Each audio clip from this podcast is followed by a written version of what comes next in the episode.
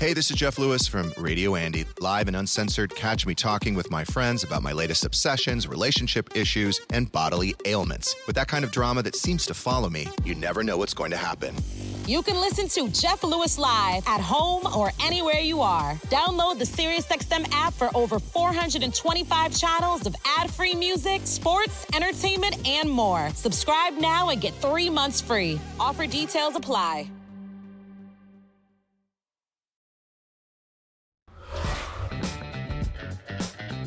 It's Tuesday's PFTOT, the extra show that we do to jam in all the things we couldn't get to during our allotted time on NBCSN and NBC Sports Radio. And Chris, I want to start with some comments from Bruce Irvin, the former first round pick of the Seattle Seahawks who won a Super Bowl there, comparing his new team's defensive line to the Seattle Seahawks defensive line of that Super Bowl year, primarily by virtue of the depth, the ability to have that eight man rotation and Yeah. bring guys in and out. Now, look, that may be a stretch because that Seattle Seahawks defense was special at all levels. Are you seeing anything from that Carolina front four? When you factor in the ability to rotate in backups, that makes you think this could be a special group. Well, I'm, I'm glad he qualified depth because that's that is the thing that jumps out to me more than anything. I mean, I think that's what he's speaking to. You know, the talent level, of course, with this Carolina Panthers D line, it's good, but I'm certainly not going to put it into the class right of that Seattle Seahawks team where you know, yeah, some of the backups, number five, six, seven, and eight on the Seattle defensive line, you know, in that 2013 season would have been starters for for most teams in football. That's how special that was. But when you break it down, Mike, and you get into it, okay, and you talk about Brian Burns, the pass rusher with Mario Addison, okay, and they got guys that could come off the bench there and supplant them. But to me, is the waves of big people in the middle of their defense. That's amazing. You know, when you get into Vernon Butler, who was a first round pick, and the Woodrow Hamilton who plays, and Kyle Love, and oh, Gerald McCoy, and oh, Dante Dontari Poe, and then you go, oh gosh, I forgot Kawann Shorts there, and then you go Destiny Vaeao, who's been helping the Eagles the last few years, and you just go, wow, okay, yes. So it might not be the sexiest names, that most household names, you know, big time statistical people, but it's a lot of big people that jump out to me, and a lot of quality players, not necessarily maybe Seattle star players. All the more reason to think the Panthers could be a sneaky good team this year. Yeah. Hinging on whether and to what extent quarterback Cam Newton can stay healthy. And before he stays healthy, he has to fully get healthy in the aftermath of that offseason shoulder surgery. Teddy Bridgewater has had a hard time getting healthy in the aftermath of the torn ACL he suffered three years ago in a practice just a few days before the start of the regular season. He decided to stay with the Saints this year after his one year contract expired. The Saints had given up a third round pick to get him from the Jets after he signed a contract in New York. And Bridgewater explains that he stayed in New Orleans because he wants to grow as a player. He didn't have a lot of options, Chris. The Dolphins wanted him, and if he would decided in Miami, you know what would have happened? Josh Rosen shows up the uh, the second day of the draft. So at least Teddy Bridgewater has an opportunity to maybe get to the point where he has a chance to replace Drew Brees whenever Brees retires. And it could be a combination of Bridgewater and Taysom Hill in New Orleans with Taysom Hill still coming out from time to time and Teddy Bridgewater running the offense. And and and who knows? Look I don't know that his knee's ever going to be what it was before it was gru- uh, gruesomely torn Right. in that incident nearly 3 years ago. But I I kind of like the idea that Bridgewater's just kind of out there operating under the radar screen with the possibility that someday we're going to be reminded that you know he was on track to being a decent quarterback Yeah, no, no question. I mean, I honestly think it was a smart move by Teddy Bridgewater. Unless there was just some, you know, can't lose type of situation out there where, oh, you're going to be the starter and you're the guy, and you don't have to worry about us drafting or, you know, trading for Josh Rosen.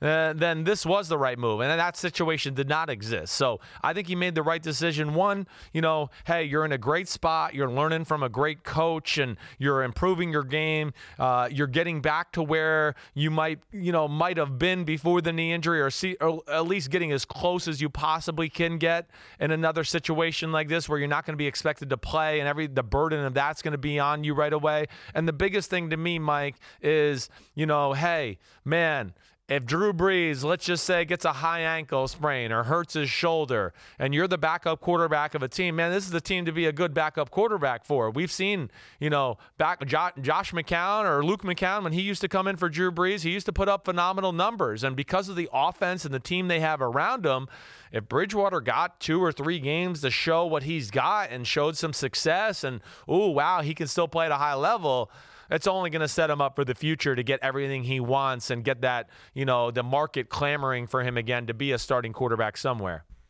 Saints got a playoff win in January over the Philadelphia Eagles, and that's when we last saw Fletcher Cox on a football field. The Eagles' defensive lineman has not participated in anything since then. He had a foot injury, had surgery. He recently told WAPT in Jackson, Mississippi, that he anticipates being ready for training camp. He said, Everything is going good. I'm happy about that. Taking it day by day. The goal is to be ready for camp.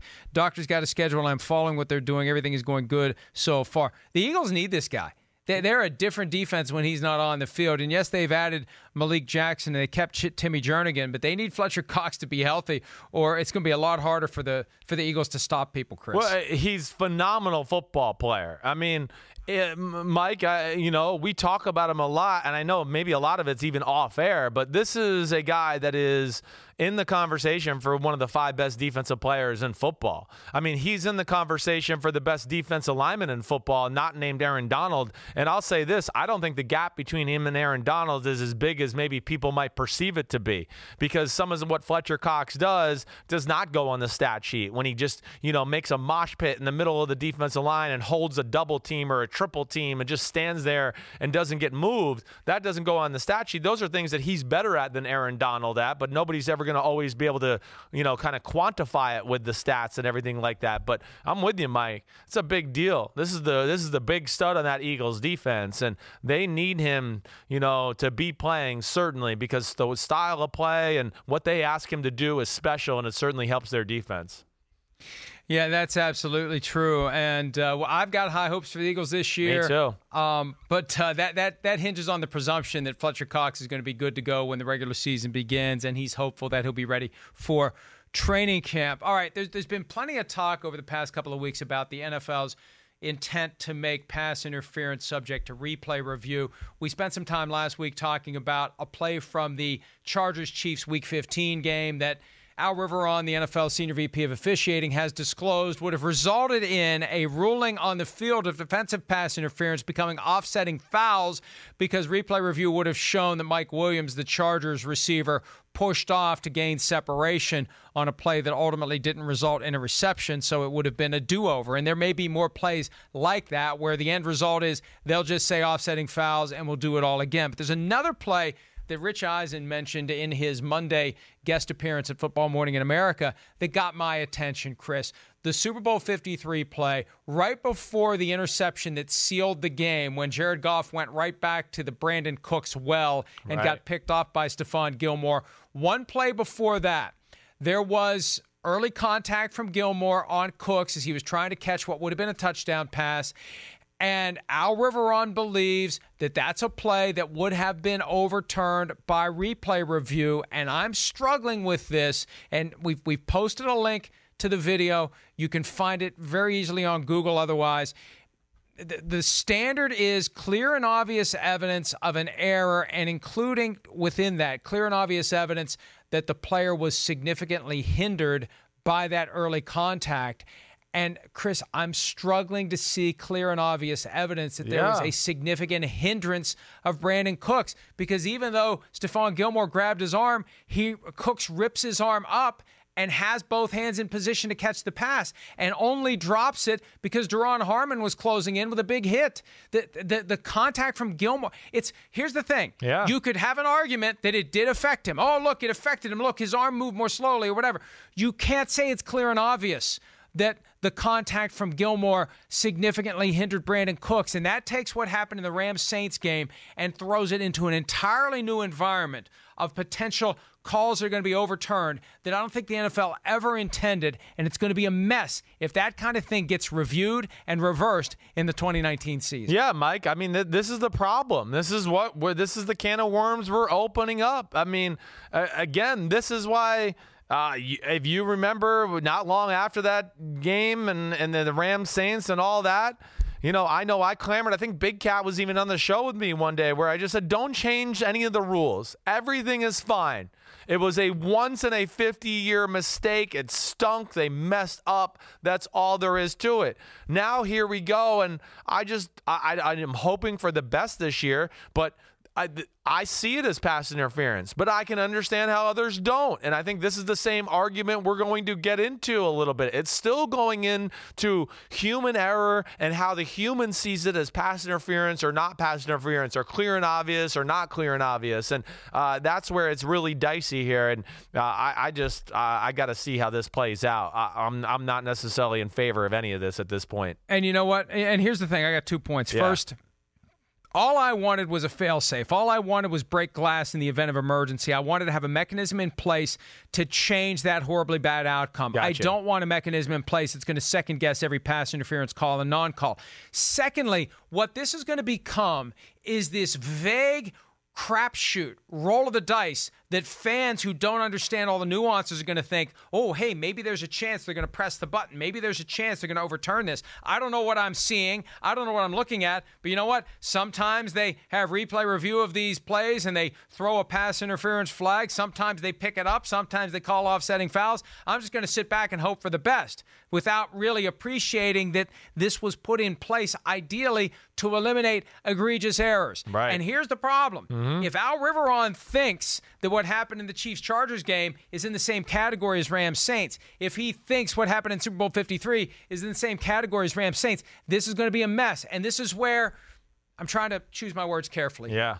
This is where the NFL needs to go to Al Riveron and say, Al, that's not the way it is. And if you're not going to be able to implement this rule as we see fit, we need to find somebody else who will period. And yeah. I know that may sound harsh. I'm not saying fire Al Riveron. I'm saying maybe find somebody else who is going to be in position to handle those calls because he's going to micromanage something that is supposed to be there only in the event that the house is on fire. Rams Saints, the house was on fire. These yeah. other plays, the house ain't on fire, Chris. Right, I, uh, Mike, I'm I'm with you. And you know, you're only opening it up for all the fixes in the conspiracies. Oh, the NFL wants this team in the Super Bowl and not that team. I mean, to me, that's where this whole thing seems to be going. Let alone, I again, we've talked about this a million times over the last month. I'm worried about the game being bogged down by this and have to see the execution of it. But Mike, I mean, you made all the good points. I don't think I have anything else to say.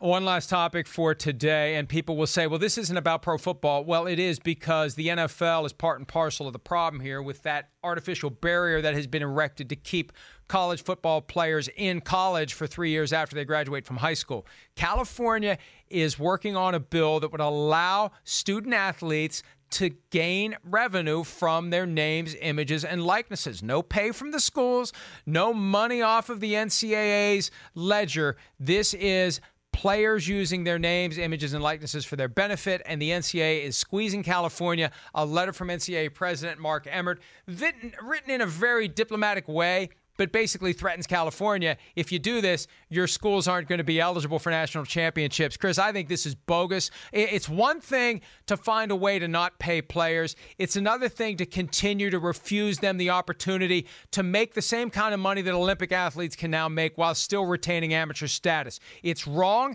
it's immoral, it's greedy, and it's overdue for this change to happen. Yeah, I mean, 100%. Uh, the NCAA, I mean, they're, they're not one to be able to talk about moral integrity or doing any of that, anyways. I mean, all the people who got their hands out as far as, you know, oh, you know, cash for bowl games and all of that stuff. I mean, it's just as a, anybody I talk to, it's a dirty, weird business, is how it all goes down between the NCAA and the bowl affiliations and everything like that.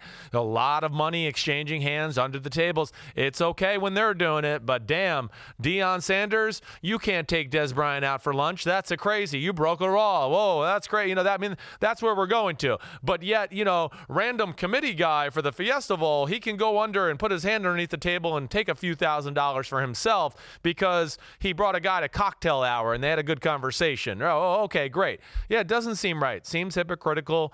Uh, there certainly needs to be more that goes to the players. I know there's a lot of good things, and certainly, yes, yes, scholarships and all that, but you're right. I mean, this is a can't lose billion dollar industry of college football, jersey sales, likenesses, apparels, all of those things, and uh, very small fraction goes to the players, and a lot of which what everybody thinks is like, oh, they're Division One scholarship athletes. You know, they're sitting in back in their dorm room that's you know better than any other dorm room in football, and you know they got their own lunch and cafeteria. No, it's not like that. It's not. And a lot of the guys, And- and here- yeah, go ahead. I was just saying, a lot of guys line. have a Here's the hard time line. having extra meals during the day. Yeah. They, they they get value for what they do, but it's not fair value Yes, for what right. they bring to the table. Right. And this is a way to allow the players to get some semblance of fair value for what they do. Now, you know, a lot of the things you suggested, we're not making any specific accusations against any specific people about wrongdoing committed by anyone affiliated with any NCAA institution. I'm just doing that, Chris, so Well you don't get sued. Thank you. But but and you I assume you agree with everything I just I said. just we're not making any agreed. I specific accusations I here. agreed. There we go. Just Yes. just trying to be clear, counselor. Uh, but uh, the, the the point is this: there's an imbalance, a gross imbalance, and and I think the people who just want to enjoy their college sports without being burdened by the ethical dilemma of asking yourself, is it right to sit there and enjoy that college football game when you know deep down that these kids are getting screwed? And if in California they're trying to be leaders when it comes to finding a way to allow the imbalance to be rectified, and the NCAA is trying to squat on their heads over it. That that's amazing to me. There's got to be a way. There's got to be a way to to let these kids get something more for what they do. And if you can do it without taking any of the money away that's coming through the coffers anyway, then then why should it be a problem? So Yeah, right. anyway, that, that's all we need to say about it. Yep. It's wrong. It needs a change, and I don't know that it ever will. That's it for today's PFTOT. A new edition of Chris Simms Unbuttoned is coming up later today. Is uh, Phil making Yep. appearance The today? big the big effort will be on there today. I don't know. We've changed around the time of the podcast, so I can't guarantee it right now. So I'm not 100% sure. I'm only like 80% sure. the, the big effort's not real flexible when it comes to changing his times. No, yeah, no, he's got his strict schedule, a strict schedule of things and who knows what he's got to do. All right, well, we'll check that out later today. We'll see everybody tomorrow. Three more days until we begin our hiatus. Once once Chris gets his four weeks off, he may never come back. So who knows? This may be his last three days ever. Either way, wait. we'll be back on Wednesday. Everybody have a great day.